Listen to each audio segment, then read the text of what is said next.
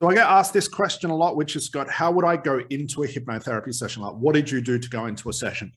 Did I do some sort of self hypnosis? Did I prepare scripts and stories and metaphors? Did I get anything prepared? Did I get all my uh, my bookwork and stuff?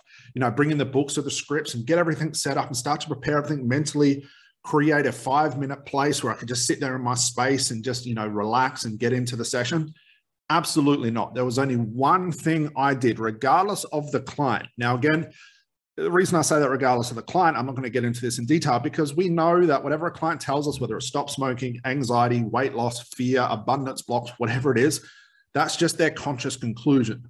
So I don't need to prepare anything because I don't know what I'm supposed to be fixing until I go through the actual therapeutic intervention. But again, that's another video for another time. I won't get into that today. But there's only one thing I ever prepared uh, before the session. Okay, regardless of the client, regardless of the niche. So it can be using any niche and any client, which is this. I just have to know where to start. I see so many therapists, coaches, NLPers alike spend hours for prep work, scripts and uh, book work and getting audio set up and getting so many things set up, preparing their mind for if my client says this, I'm going to say this, I'm going to tell this story, I'm going to talk about this metaphor. No, because now you're concluding what you think might happen, which is just a big guess no wonder people get so confused when it comes to doing therapy. Okay. So the only thing I ever prepared was just to know where to start. And I always started in the same place. If you check out our ACH demo breakdowns, you'll see that all the students we do the demos with all start in the same place. And that place is what I call meeting your client where they are. I have to know what their conclusion is. What is their problem? What do they think their problem is? And I ask this one question What's the problem? That is a gold mine question because what it does, it not only starts the conversation, but allows me to see okay, once they answer this, is this a conclusion or is this root cause? Is it unconscious information? Is it conscious information?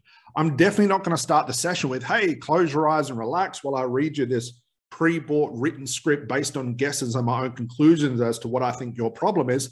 No, that's another story and another video all in itself. But all I have to know is where to start, guys. You always want to start where your client is. And what I mean by that is asking them what you think their problem is. So I'm going to ask them, what's the problem? Or what do you want to work on today? Anything like that to start the conversation. As soon as I ask that question, my client's going to give me a response. I'm going to ask another question based on their response. I'm always looking for not what is the right question to ask outside of what's the problem, but I'm looking for is the response they're giving me, is it conscious or unconscious? These are the two things you have to master as a therapist to be able to dictate what is conscious information, what is unconscious information. Now, if you're spending the first 30 minutes trying to relax your client and get them into this relaxation place that you think is trance, you're missing a massive opportunity for a very quick breakthrough. So I'm going to say it again. Relaxation and that whole reading the script and walking down the stairs and all that stuff does not mean trance. Relaxation is relaxation, it is not a therapeutic trance. Relaxation can be a byproduct of a therapeutic trance, but your client does not, and I mean this, does not, underline, does not have to be relaxed to have a trance. They do not have to close their eyes. They do not have to hug their inner child, walk down the stairs, swim in a massive ocean, go deeper, suggestibility tests. They do not need these things. You want to concentrate on the therapy. So, what I like to do is actually do the therapy without my client knowing that I've actually started. Now, there's a couple of reasons why this is important. It'll stop resistance, it'll stop your client know that you've started and getting scared and frustrated and things like that. No better way to uh, let your clients know you've started than to pull out your script and start reading. I don't want my client to know that we've officially started. And by started, I don't mean the hypnosis and the trance. I mean the therapy. What is crazy, and a lot of people can't wrap their mind around this. I like to do the therapy first before I do the hypnosis.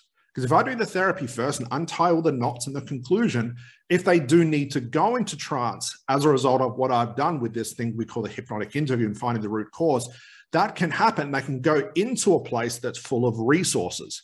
If you put a client into trance first, what are they going to do? They're going to bring all of their issues and their problems and their conclusion, their confusion into the trance with them. It's why you'll find a lot of your clients will come out the other end of trance and say, it didn't work. I felt relaxed. Sure, it was nice, but the problem's still there. I still feel the same. I'm still experiencing the same thing.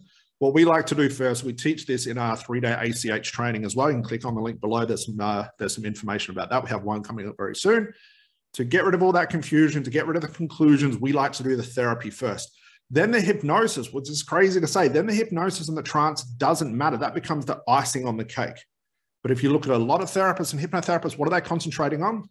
How deep can I get my client? How relaxed can they be? What uh, brain wave have they activated? Can I get suggestibility tests? And they just go into this long scripted, pre prepared type of therapy session that is what? Fixing the conclusion, not fixing the root cause. So, this is a very backwards way to think about therapy. But again, I'll sort of recap where this video started. The only thing you've got to prepare, guys, not the scripts, not yourself. There's no point even wondering about what you're going to say because you won't know what you need to say until your client gives you a response. Is to always start in the same place, no matter the niche or the client or how long you've been working with this person.